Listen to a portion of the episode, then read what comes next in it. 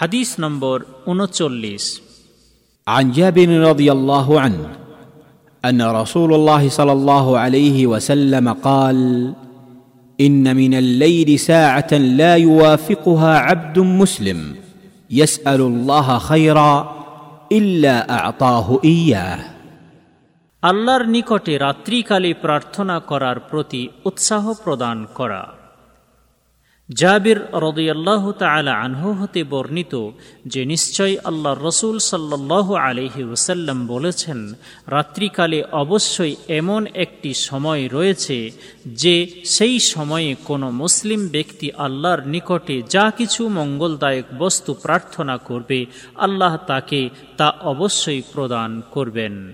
শাহে মুসলিম, হাদিস নম্বর একশো সাতষট্টি হাইফেন, বন্ধনের মধ্যে সাতশো সাতান্ন। এই হাদিস বর্ণনাকারী সাহাবির পরিচয় পূর্বে বত্রিশ নম্বর হাদিসে উল্লেখ করা হয়েছে। এই হাদিস হতে শিক্ষণীয় বিষয়। এক, দোয়া কবুল হওয়ার সময়টি পেয়ে দোয়া কবুল হওয়ার সময়টি পেয়ে যাওয়ার উদ্দেশ্যে রাত্রিকালের যে কোনো সময়ে দোয়া করার প্রতি এই হাদিসটিতে উৎসাহ প্রদান করা হয়েছে। দুই, রাত্রিকালের যে কোনো সময়ে দোয়া কবুল হওয়ার সময়টিকে মহান আল্লাহ গোপনে রেখেছেন। যাতে করে আল্লাহর অনগত মানব সকল সেই সময়টিকে পাওয়ার জন্য রাত্রিকালের যে কোনো সময়ে দোয়া করার চেষ্টা করে। যেমন তিনি জুমআর দিনের প্রার্থনা কবুল হওয়ার সময়টিকে গোপনে রেখেছেন।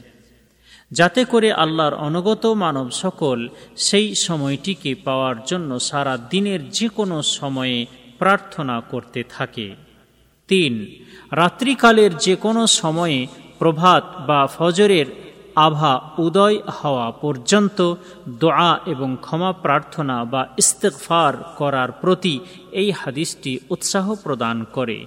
তবে রাত্রিকালের প্রথমাংশের চেয়ে শেষাংশে নামাজ পড়ার জন্য এবং দোয়া ও ক্ষমা প্রার্থনা বা ইস্তেকফার করার জন্য হল উত্তম সময়।